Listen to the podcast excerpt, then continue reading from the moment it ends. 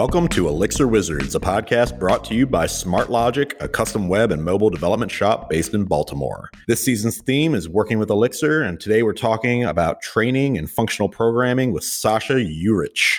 How are you doing, Sasha? Hi, fine, thank you, and thank you for having me on the show. Super glad to have you. As always, my name is Justus Eapen. I am one of the co-hosts of this show. I'm joined by my other co-host, Eric Oestrich. How are you, Eric? Doing good. So, Sasha, we're really excited to have you on the show. You're a very you're your household name in the Elixir circle sphere of developers. So, I wanted to start off with a question because everyone is familiar with your blog, the Erlangelist. You've been using Elixir since 2013. You must have been one of the very first people to use it.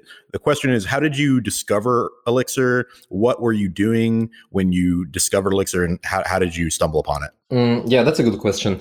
Yeah, I started actually, let me go just a few years earlier. Uh, I started working in Erlang uh, with Erlang in 2010. And uh, so back then, Elixir didn't even exist. Like, uh, as far as I know, there wasn't a single line of code, and Jose still didn't uh, read Bruce's book and didn't, you know, have this vision. And uh, anyway, after working for a few years, you know, there were like some things which I really loved about Erlang and then you know some things which you know maybe I didn't like so much, and I started looking for for alternatives and kind of bumped bumped into Elixir for the very first time, maybe you know I don't know 2011, 12, 12 probably, and back then it was still when you go to history, you can maybe find it in Git. It was like still uh, quite object oriented, so the early version of Elixir was uh, somehow you know it had like I think prototype inheritance and stuff like that and anyway, you know, I saw it; it looked promising, but I didn't really start uh, doing anything with it. It's kind of funny that you mentioned the blog to blog with this question because when I started blogging in early 2013, you know, I figured I wanted to spread the word about Erlang, but I figured, you know, if people see that code, you know, people who are not from the Beam community, many of them would just run away. Not because Erlang syntax is horrible or anything, but simply because it's unusual, you know, with its Prolog roots. And so I took another look at Elixir and I got to say at this point, you know, so this was, if I remember correctly, version 0.7 maybe. And I was absolutely blown away, you know, how mature it looked. Like it already had documentation, it had onboarding for people coming from Erlang you know I, I started playing with it for the purpose of the blog and i was like so excited with it and uh, i was so pleasantly surprised. I didn't really expect it and i basically introduced it in production not soon after that in the system that we had based on erlang. And i got to say here that this is super untypical of me. Like i'm not an early adopter of things. I tend to be very conservative you know but it was like so mature because basically elixir back then and I, I would say even still today it's essentially like a thin layer on top of beam you know. When you compare beam to elixir there is so much more stuff stuff happening in Beam and OTP, and especially then when it was like in uh, its early phases, so that I was pretty confident that you know uh, it's not something risky because you're ultimately running on top of Beam. So I, w- I want to talk a little bit about your book, but before we get there, I'm going to read to you a little bit out of actually the preface of the book. It says that this is you speaking. Soon I started using Elixir to develop new features for my Erlang based system. This is I guess probably 2013. A few months a few months later, I was contacted by Michael Stephens of Manning who asked me if I was interested in writing a book about Elixir. At the time, two Elixir books were already in the making. After some consideration, I decided there was space for another book that would approach the topic from a different angle, focusing on Elixir concurrency and the OTP way of thinking. I am amazed that you can have been using a language for months and be contacted to write a book about it. Can you talk about that a little bit? Like, oh, how did that opportunity present itself?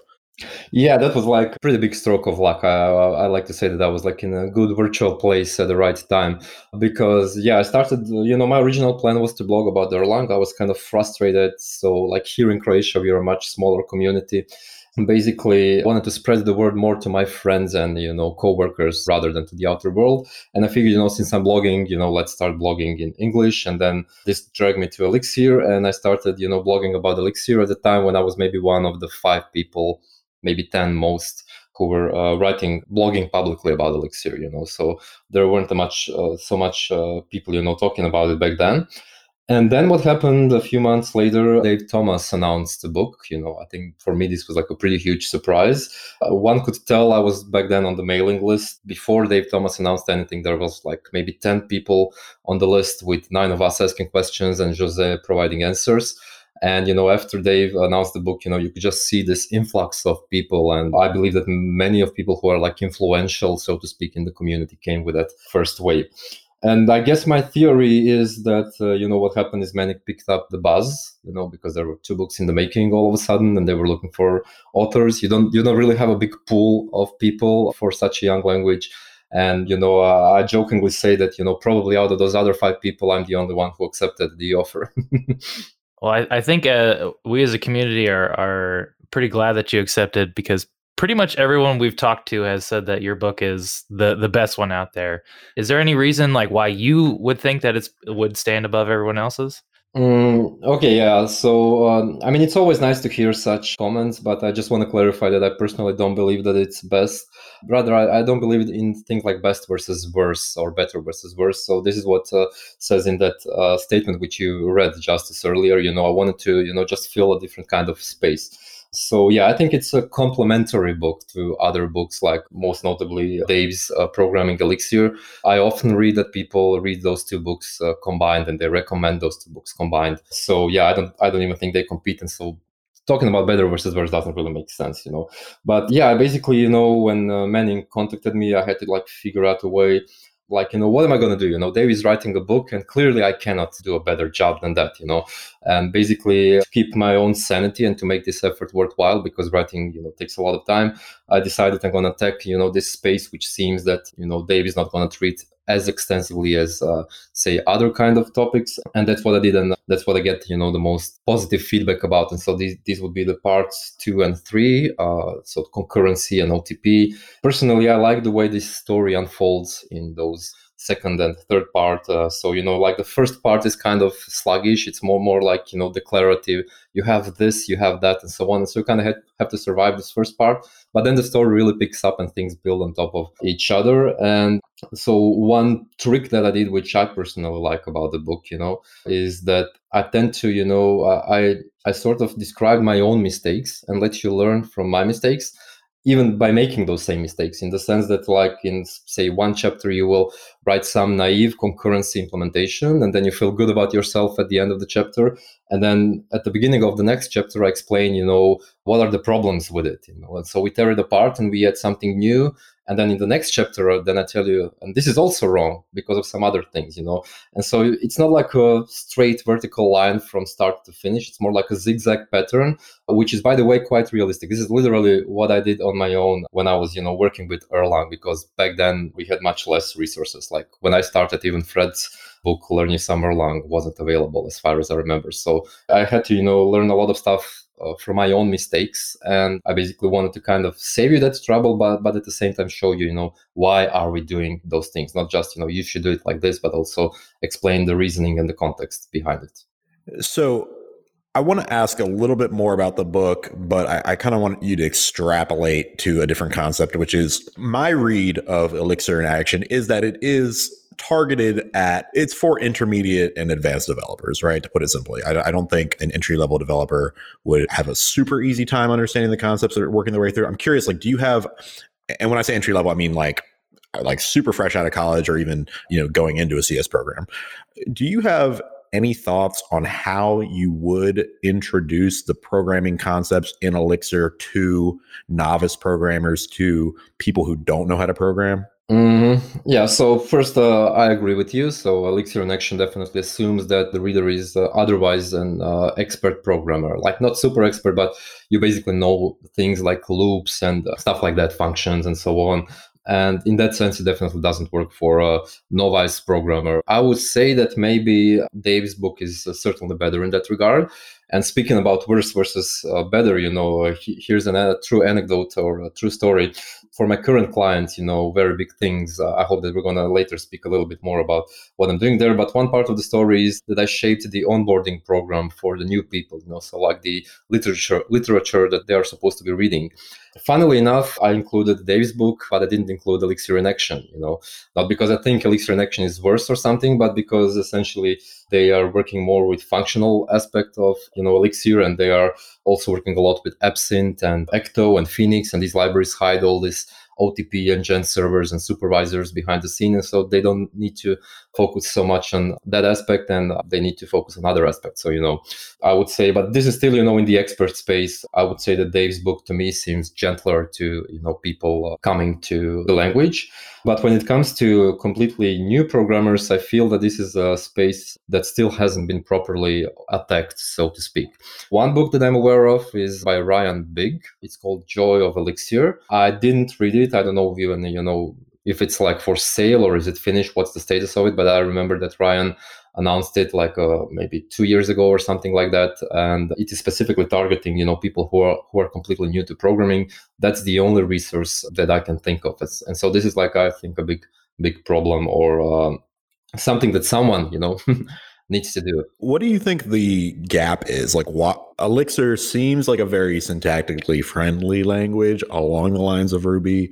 What is it just a matter of time that the ecosystem hasn't matured yet or are there things fundamental to elixir that are challenging for a non-programmer to grok? So i don't think it should be uh, a problem except you know someone uh, needs to make that effort you know because basically the people completely new to programming you know have to grok variables and uh, functions and return values and conditionals and loops and stuff like that one could argue that actually learning Elixir should be easier for them than for us coming from object oriented paradigm. You know, we had to unlearn a lot of stuff. I did like quite a lot of bad things, uh, which I'm not even willing to publicly admit, especially in my early Erlang days, you know. So, and those people are completely, you know, fresh, open minds, and they just need to be taught that. But basically, all the material that we have, for better or worse, one could say probably worse, assumes that the reader is you know somehow educated programmer you know to some extent. And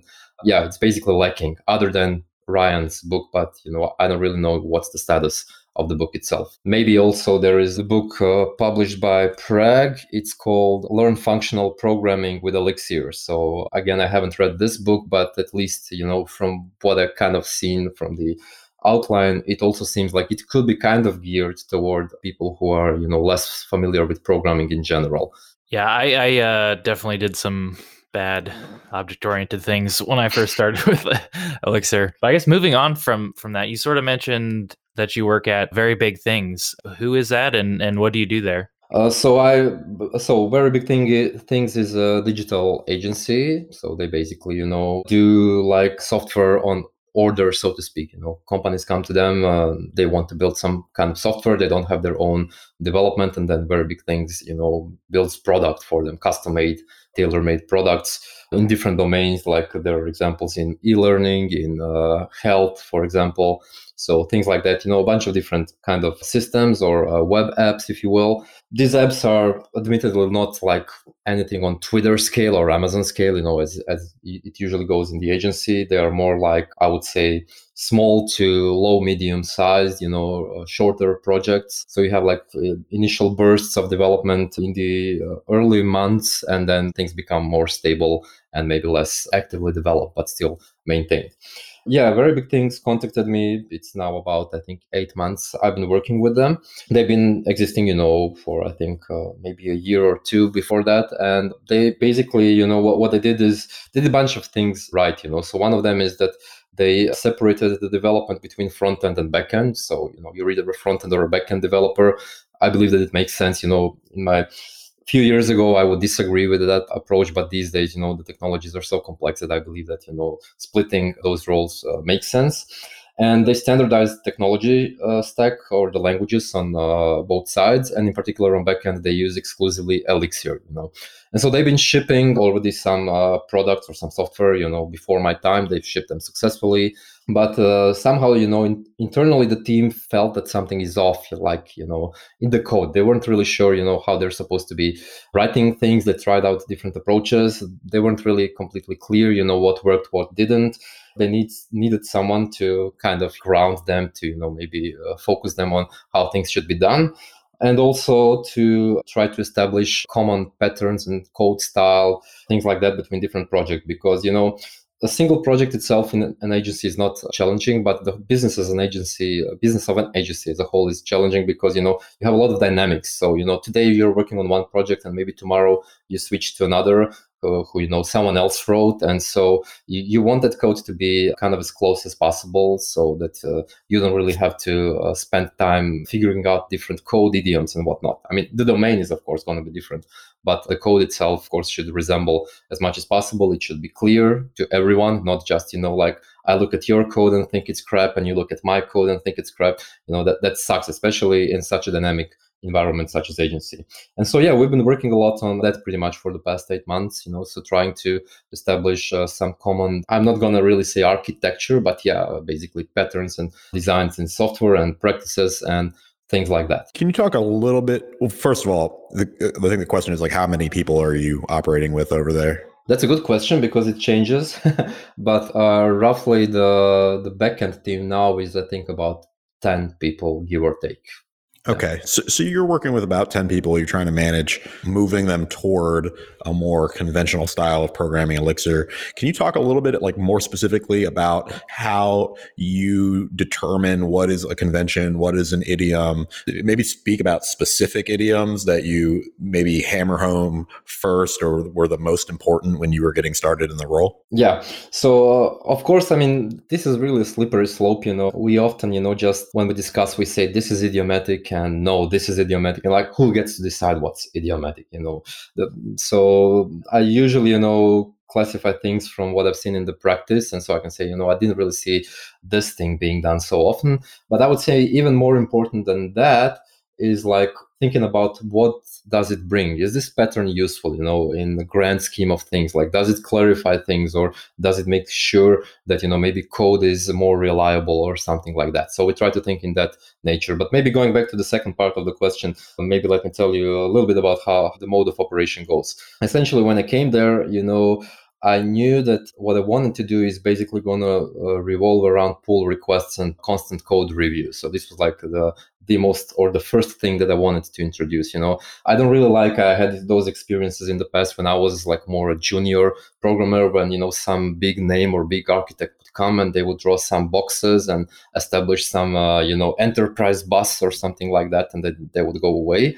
So I didn't want to do such abstract things. You know, I wanted to be close to the code. I wanted to review and see, you know, the problems that they're facing. And obviously, of course, I spent some time reading the existing code that they had. And so, yeah, the, the thing that we established was code review, where I basically take a look at what are they doing. To make that work, we introduced a lot of, well, some automatic checks, you know, such as checking for warnings on the CI or doing uh, checking for formatting and then maybe most importantly credo you know like literally you, you're familiar with credo both right? Yeah.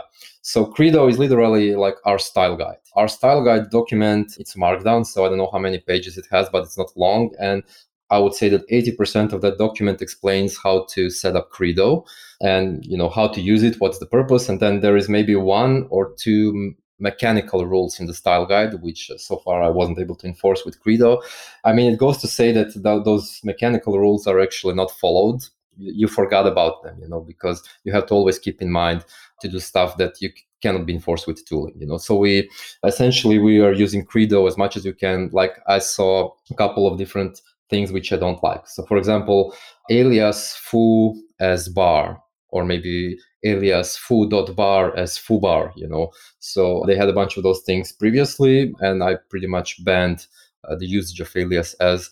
And I rarely like to speak in absolutes, but I would say that alias as is probably, you know, I can't think of a single example ever when I have used it or, or where I would find it useful. So we introduced a custom Credo check to verify this on the CI, of course. And yeah, we submitted that check to the upstream to the Credo project. We also introduced, for example, a Credo check, which verifies the module layout. So the module layout itself is consistent. Like uh, you start with module doc if you use that, and then uh, you have uh, use, and then import, and then require, and then alias then types, public functions, and so on and so forth. This one is also pending for Credo upstream as we speak. That that's definitely one important thing. But those are all like little things uh, in the grand scheme of things, you know. So I used to be uh, actually an opponent of both automatic formatters and linters because I believe that they don't actually help the code clarity. You know, I mean, you can have the code which follows all the linter rules, and you can have properly formatted code which is still like uncomprehensible piece of crap or pile of crap. You know, and at the same time, you can have code which is has like some custom formatting that is still easy on the eye and you're failing some linter checks but the code is beautiful to read you know? So those there is like a weak correlation between the two. But the big point of those tools is to you know get these minor nitpicks out of the picture. So like when i look at the code review i don't have to worry about those things. And you know not just me everyone is reviewing you know? So the reviewer basically can focus on the actual things on the actual proper big issues you know? So i kind of turned my thinking about those things and now i'm huge fan of credo. I think it's one of the most indispensable tools in our ecosystem. But yeah then uh, basically when it comes to sort of code design the big idea is basically we try to go with phoenix contexts uh, and what this really means is we want to separate interface logic from the or we want to separate domain level logic from the interface logic, which is, you know, like we are using GraphQL, otherwise maybe you'd be using REST. So those things shouldn't be mixed.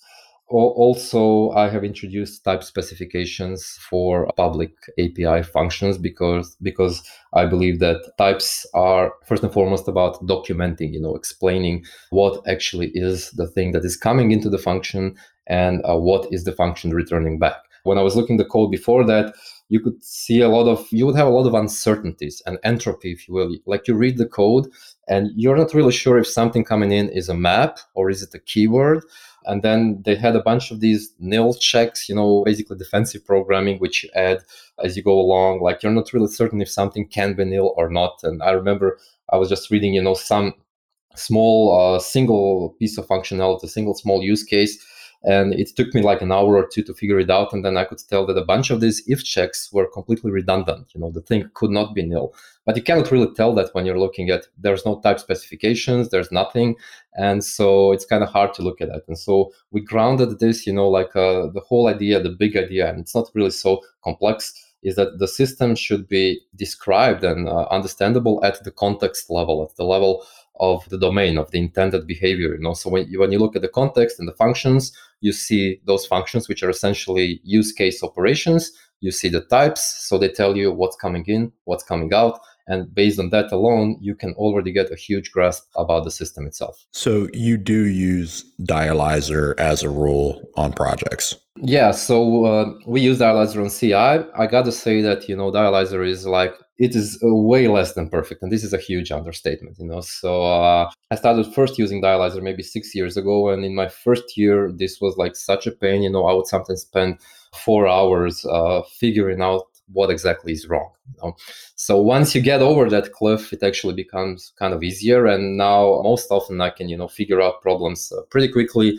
And if it's like some intricate problem in the library, maybe it takes me about an hour, which is which isn't bad, you know, given that uh, we're talking about the dialyzer, you know. So yeah, we're using Dialyzer, but as I said, it's far from perfect. It's often silent, so it basically doesn't often report possible issues. And then when it does, it gives you like this huge spit out of you know something and somewhere in there is in fact typically the information that you need but it's really hard to uh, figure out what what is it telling you. But i mean it's the only thing or the best thing best thing we have to keep specs in check. And specs are the important thing. Specs are the documentation. We want to have at least some assurance that those specs are correct. And dialyzer does a relatively good job. So one of our uh, past guests was Chris Keathley, and he's been working on something called Norm. I'm wondering if, if you've had a chance to look at that as a dialyzer alternative. Yeah, I had a chance to look at that. I'm kind of sorry that Keith, uh, that Chris is now not here. I think that we would hear like a long rant about how Norm is actually does not aim to substitute uh, specs and dialyzer. You know,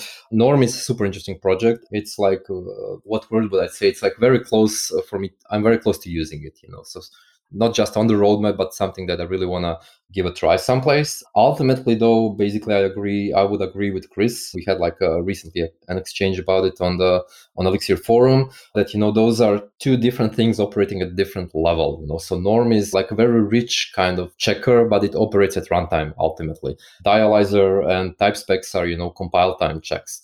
And so what that means is that one, in my view, I'm not really sure that Norm can become useful to the point where I will not need specs because again specs are documentation you know so it like limits the amount of possibilities you know. When you have for example function accepting params what are params? What is that? Is it a map Is a keyword? What are possible keys? What are possible values? There's like a huge amount of uncertain, uncertainty. And to understand that, you have to go through the call step deep down to figure out what goes on. Specs basically, you know, narrow it down to the point where you say, okay, it is a keyword list. I can have a key foo and I can have a key bar. And the first one is a string and the second one is an integer. And you already know so much more, you know, like a bunch of hypotheses go uh, off the table.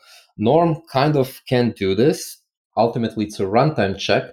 And so what this means is that you can still enter or you will enter this function, well, not the function, but you know, the wrapper that Norm builds with some invalid parameters, which Norm will, will then discard. But ultimately, this means that if I write like a runtime check of my own, there's a possible bug in there and I have to test the function with invalid inputs.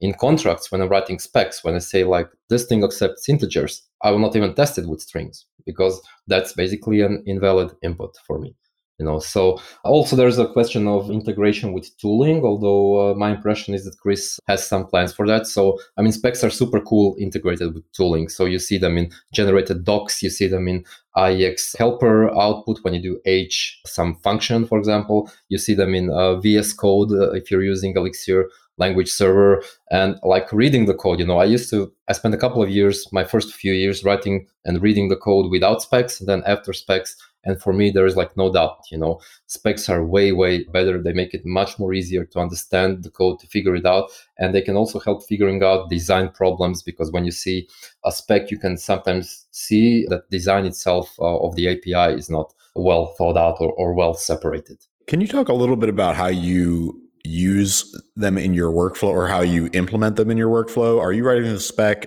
after you've implemented the function or are you writing the spec as a part of the design process? So I personally write it after I implement, not even a function, you know, so somewhere near the end when the functionality is done, so to speak. So, I mean, I uh, usually try to keep my pull requests relatively short. And I also insist, you know, for the team at VBT to do that thing too, because otherwise you can't really grasp a pull request. So this means, you know, either I'm going to do some minor use case. If it's larger, I'm going to split it as I go along. I try to make specs near the end of the writing procedure because while I'm writing, it's still on, all in my head. So, you know, I understand that code. Therefore, I don't need specs, and I find them uh, somewhat limiting in the sense of you know exploring things because coding is uh, way more than implementing. It's exploring. You know, I don't really know exactly how am I going to solve it until I work on solving it you know so uh, that's why i basically don't write specs until the very end. There is some merit admittedly and i have been thinking about these ideas both about specs and um, again i argue specs are documentation so also about the documentation. Like this happens with my open source projects uh, and also it happened with some you know abstractions that i used to write especially for my former company. So like i write everything there are tests everything is nice i start working on the documentation specs and in the middle of it i see the design problem as i'm writing the documentation you know? And i'm starting to think maybe i should do the documentation first because that would you know uncover it. So i still haven't tried and again the problem is that i'm i'm not really sure what i'm to do until i start coding you know so for better or worse uh, I have to explore things through coding. I mean, sure, I spend a little time, or sometimes even more than a little, uh, thinking and premeditating about things. But ultimately, whatever I come up with, you know, it's like at, at best maybe 50% on the right track, and I have the code. So anyway, I try to postpone those things to the very end when the product is polished. Mm. Have you read Hackers and Painters by Paul Graham? Mm, I have, although 15 years ago, so I don't really remember anything except that he's using uh, Lisp. yeah, right. he he has that whole metaphor about the hacker as a painter, someone who needs to be able to play. It's a defensive dynamic typing, right? He he basically says that you know being able to throw together code without the imposition of a strong type system is invaluable to somebody who wants to move very quickly. And I think that's kind of why Elixir is the best of both worlds. And also, I was also going to mention we need to have you and Chris Keathley on the show together. Okay. Yeah, we're going to make that happen. Yeah, looking forward to it. Yeah. Mm-hmm. The real question here, though, is you mentioned, uh, I think actually before we started recording, that you have a set of common abstractions and helpers that you've been building out at very big things. We actually have something like that that Eric's developed called Stein. I'd love to compare notes. Is this something that you can tell us more about? Like what are some of the specific most useful abstractions and helpers you've built out? Is it open source? Can we look at it? That kind of thing. Okay, so it's still very early days. Currently, it's kind of open sourced more unintentionally. Well, I mean, there are like there are no special or there are no there are no professional secrets in there, but it's uh, basically open source more for our convenience in the sense that uh, it was easier to set up, you know, the CI and stuff like that. We are actually in the process of moving this to closed source simply to avoid polluting the public space. And then we want to have more structured way of open sourcing things, you know, like more polished with a license and stuff like that. But anyway, so it's currently, I wouldn't say anything spectacular is happening here. It grows organically from the bottom up, so to speak. And so what that means is, as I read those pull requests and what the things that they are doing, and I mean, since I joined, uh, there were like, I think, three or four projects, greenfield projects started. So, you know, I've seen stuff happening from uh, the very beginning in those new projects. And you can see that there are patterns repeating and emerging. And so I try to, you know, when I see like this repetition, I kind of try to extract it, but in a very gentle and conservative way. So I'm trying to be careful not to build like these huge abstractions that, you know, solve anything short of the world hunger. And I basically, you know, want to go with like, maybe I'm going to solve part of your problem, but it's going to be like very lightweight. And at least it's going to be kind of extensible and replaceable. And it's going to be something that you can actually grasp how it works. And when you go to the code, you're going to be able to read that code to figure it out because it's not complex by itself you know. So some examples include some common logic for the authentication. We don't use anything uh, third party. I basically kind of you know suggested and it was accepted that previously they have been using just guardian and i suggested that we stop using even that and uh, jwts so jwt tokens right at all and we are just basically using, using phoenix token mechanism but there are you know some like nuances with authentication especially on the business side. So like you want to make sure that you're always validating or invoking password comparison even when the user is not there. So to avoid timing attacks right and things like that. And the same thing with uh, say password reset functionality. So we kind of extracted those things into a common helper. So basically you just fill in the blanks. You say this is my repo module. This is my uh, account stable and you know the code solves that uh, logic on the business layer but you still have to implement the ui layer so it's not going to do that for you. It's trying to be like very lightweight. Another example is something which i'm hoping i'm gonna i'm going to publish soon you know like properly open source or not me you know we the the team it's the whole team. And so this is the thing about uh, operator configuration. So I was able to make like a lightweight abstraction which bypasses and doesn't really use application configuration at all. This is, by the way, a thing where Chris and I strongly agree. We are like a sort of huge opponents of the mainstream style of using config scripts and uh, app config. So I basically wrote this small uh, module where or helper which allows you to consolidate the operator config. An operator config is the stuff that you have to provide at runtime in the production system or the staging system, but you know the product itself. So like the database connection, I don't know, uh, AWS uh, API uh, key and stuff like that. And only those things are uh, consolidated in that module. This is the Elixir code.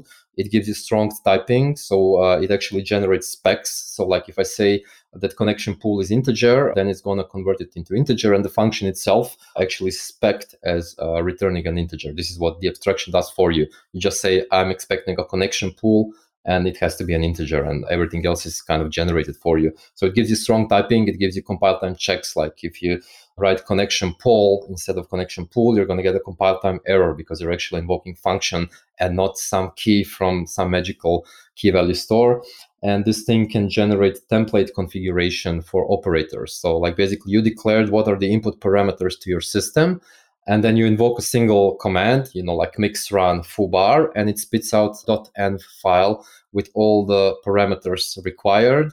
Those which are optional are commented and the default value is provided. Otherwise, you know, it gives you which type you have to provide. When you start the system, if something is missing, then it's going to report that it's missing. Under the hood, it's using Ecto for uh, these kind of things. So that's kind of interesting. This is something I'm really excited about. And so that's another example of things we did, you know, but nothing like super abstract and super complex. It's good to hear that uh, the helper library I've been working on is is is pretty similar to that. So it's, it's cool to hear you you doing something pretty similar. Yeah, so I'm trying to like this whole idea that I'm trying to instill, uh, and a lot of it is based on my past mistakes, you know, that I did as a programmer, is you know trying to avoid these huge complex abstractions too early you know, because those tend to be quite rigid and ultimately you know they do more harm than they do good you know. But on the other hand i mean you still have to solve some repeating pattern and boilerplate. I mean, these days, you know, I see when I when I look at Twitter, you know, it seems that kind of pendulum swings. So, you know, I'm from the generation, you know, we were taught that, you know, any duplication is bad, do not repeat yourself. And I remember back when I was still a student, you know, I did part time C teaching. And this is one of the things that I would teach, you know, people who were learning C, you know, just, you know, avoid duplication. Duplication is bad. Now, these days, we kind of enter it seems to me sometimes that we go into this other extreme where you know like uh, duplication is not bad at all and it's neither you know duplication can be an indication that something is missing but of course if you don't have a good abstraction then uh, it's probably worth delaying you know extracting it extracting it into anything because i do agree that wrong abstraction is way worse than uh, a little bit of code duplication. Yeah. And I can testify, you know, I had this library called ExActor, maybe you have heard of it, which was kind of trying to solve some uh, superficial duplication on Gen server. And ultimately, even I gave up on using it because it was like a really wrong abstraction. And uh, more recently, I just published you know on github like don't use this thing please i think it takes a lot of courage to admit when you were wrong especially after you've invested a lot into a project so i admire that thank you i want to talk a little bit more about training the last question is specifically around testing unit testing feature testing how do you train that into the organization? How do you encourage it?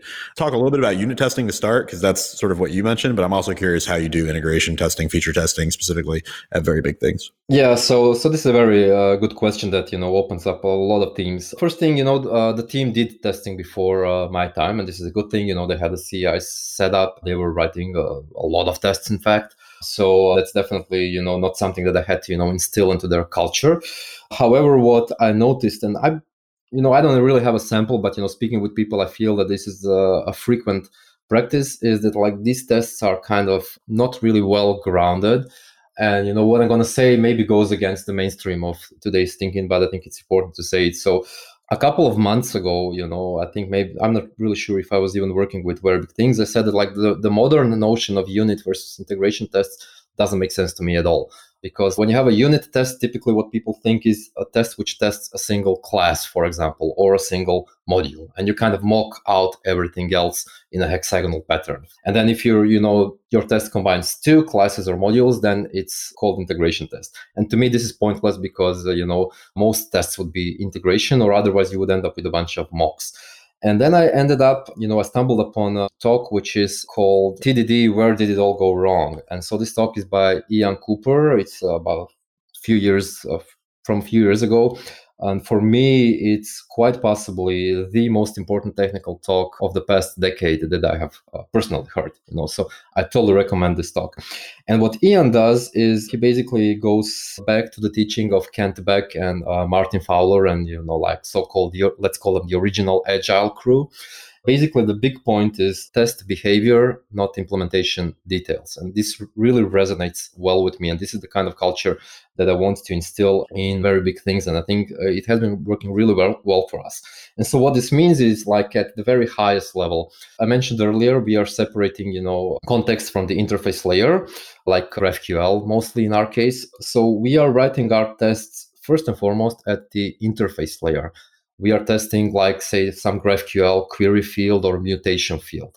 Now the way this works is as follows. So you have like your classical test aaa pattern right? You have arrange act and then assert. So you basically bring the system into the desired state then you invoke something that you're actually testing and then you check the output the return value maybe some side effects and so on and so forth the way it works for us is then we say like let's say that i introduced a mutation uh, which is called login. So for logging in. Or let's say that you know we can speak in rest let's say that i introduced a, a login action you know. So what i'm going to do is i'm going to invoke first in the arrange phase i'm going to invoke register function from the context layer to actually register a user. I'm not going to insert it into database.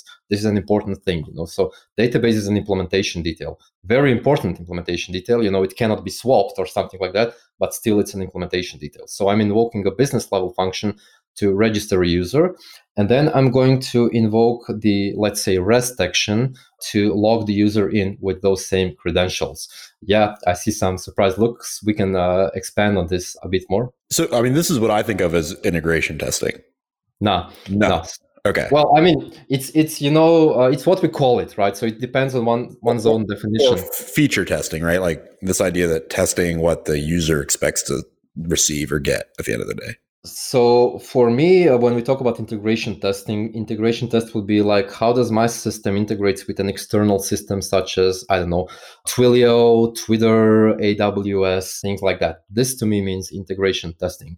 What we're talking about here is still a part of that same system implementation. So, uh, so how does it differ from feature testing? Well, in this particular case, we are certainly testing of well, I wouldn't even call it. Yeah, registration is a feature. Yeah, we're registering a feature, okay. if you will. Yeah, I'm yeah. sorry. I use integration testing and feature testing sort of interchangeably. I do know that people talk about integration testing to mean sort of like the the integration, the interface. But sorry, continue. So go on. Yeah it's all about naming, you know. So I mean, but anyway, let, us go back to this test and then we can expand some more. So yeah, again, in the arrange phase, I will invoke the, the, context function. In the act phase, we have settled on invoking the like the rest using Phoenix helpers. So we're not actually doing HTTP requests, right? Because Phoenix with its test helpers allow you to set up the con object and then you basically, you know, just go through the con object and then ultimately you know we will verify the outcome of you know what this returns. And so the test could look like for example when we're talking about say login functionality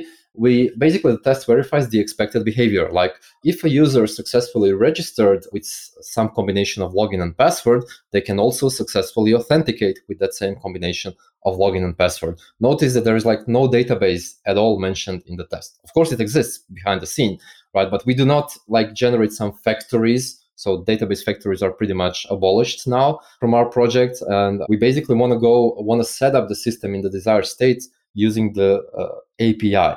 And this is important because it gives us confidence. And that's what we want from tests, you know. So like I, I want to say something controversial here. Like I'm not really a proponent of very mechanical interpretation of TDD.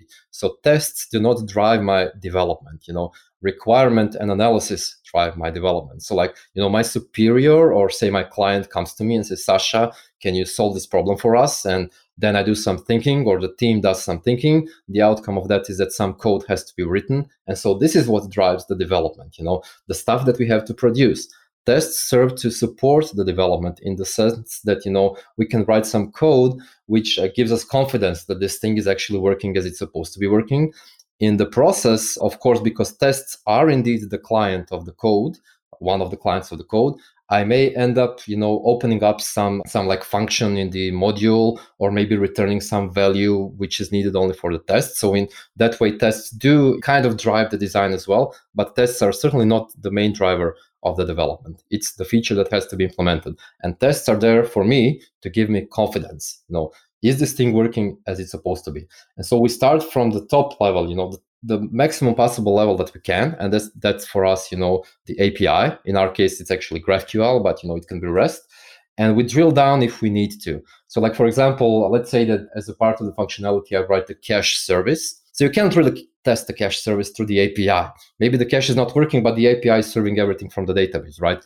And so you need to go one layer deeper like in the implementation you will pick the abstraction and you will test its behavior, but you will still not do like hexagonals and mocks and stuff like that because you know it's still testing the behavior. And this is like the huge, big, important message that Ian sends: like test uh, behavior, not implementation details. And he drives a very important point when you do refactoring. You know, so by the very definition, when you go back to the Martin Fowler book, you know, refactoring means that you're changing the internals of your code without changing the behaviors.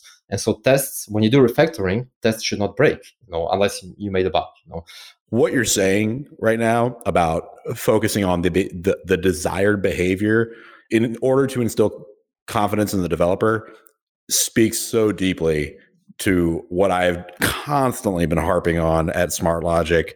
Anytime we talk about testing, it's never about like 100% test coverage. It's always about does this prove that your system works as you expect it to work? Like, does it allow you to refactor confidently? Does it allow you to deploy confidently? Like, it needs to enhance confidence. And so, yeah, when we were talking about the, the different terms, it was really just about getting on the same page semantically. Because as far as the philosophy is concerned, I'm 100% in agreement with you. The person who put me onto this, I think initially back in my Rails days, was Justin Searls. So I'll shout him out and link to his blog in the notes.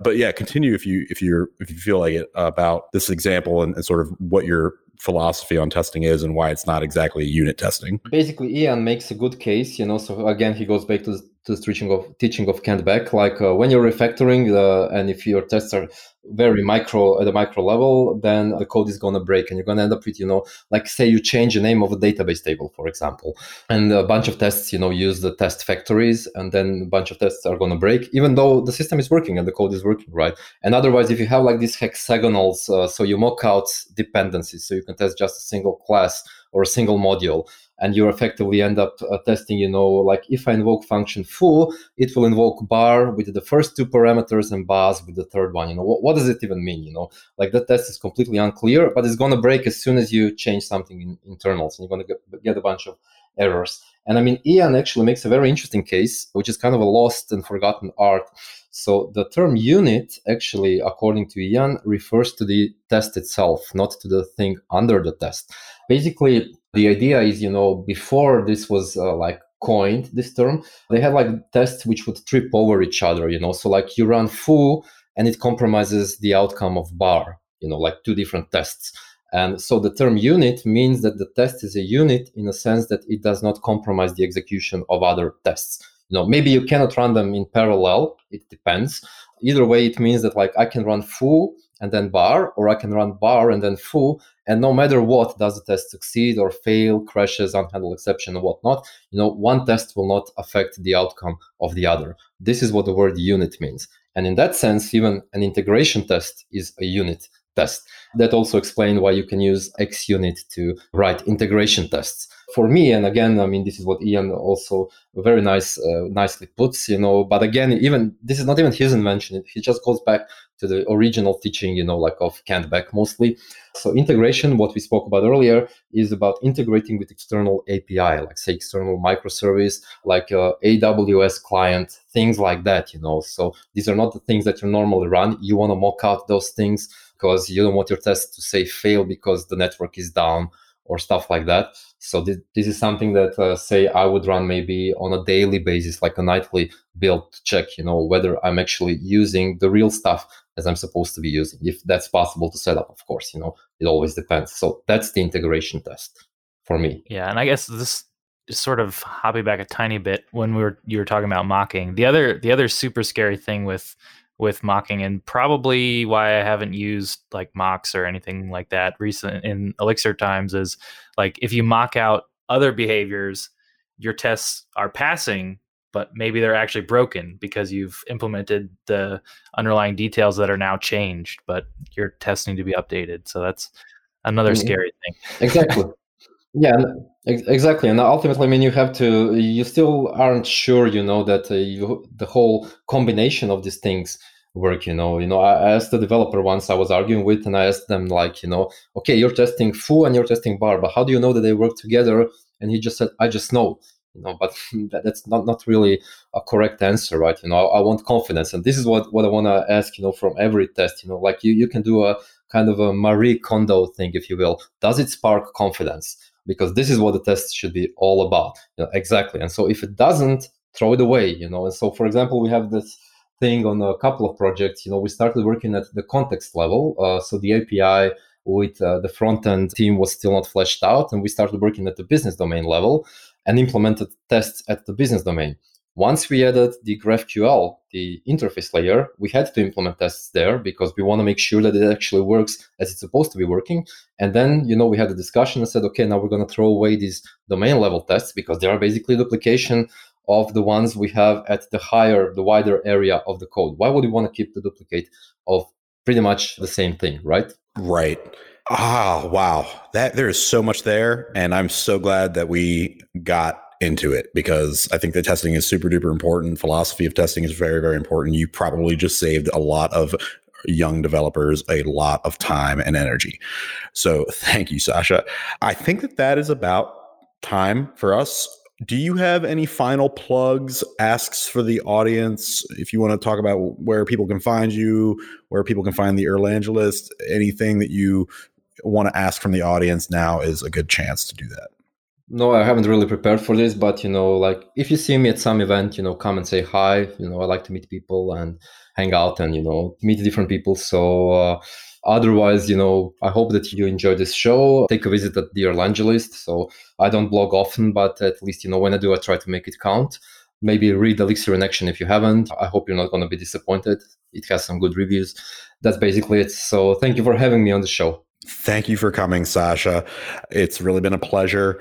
Absolutely. Everyone listening, go check out Sasha's material at the Erlangelist. Go check out Elixir in Action. Uh, as you know, we try to bring you a super high quality podcast. Sasha has done an excellent job at creating super high quality written materials on the Elixir and Erlang world. That's it for this episode of Elixir Wizards. Thank you again to Sasha Juric and my co host, Eric Oestrich. Once again, I am Justus Eapen.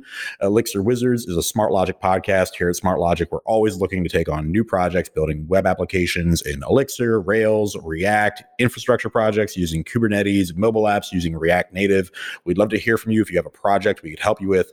Don't forget to hit that like button if you're listening listening somewhere with a like button, don't forget to subscribe on your favorite podcast player. You can also find us on Instagram and Twitter and Facebook. Also, leave us reviews on your favorite podcast players. Those reviews really count for a lot, help us climb the charts, and make us the best Elixir podcast we can be. Also, you can find me on Twitter at Justus Eapen. You can find Eric on Twitter at Eric Oestrich. Join us again next week on Elixir Wizards for more Working with Elixir.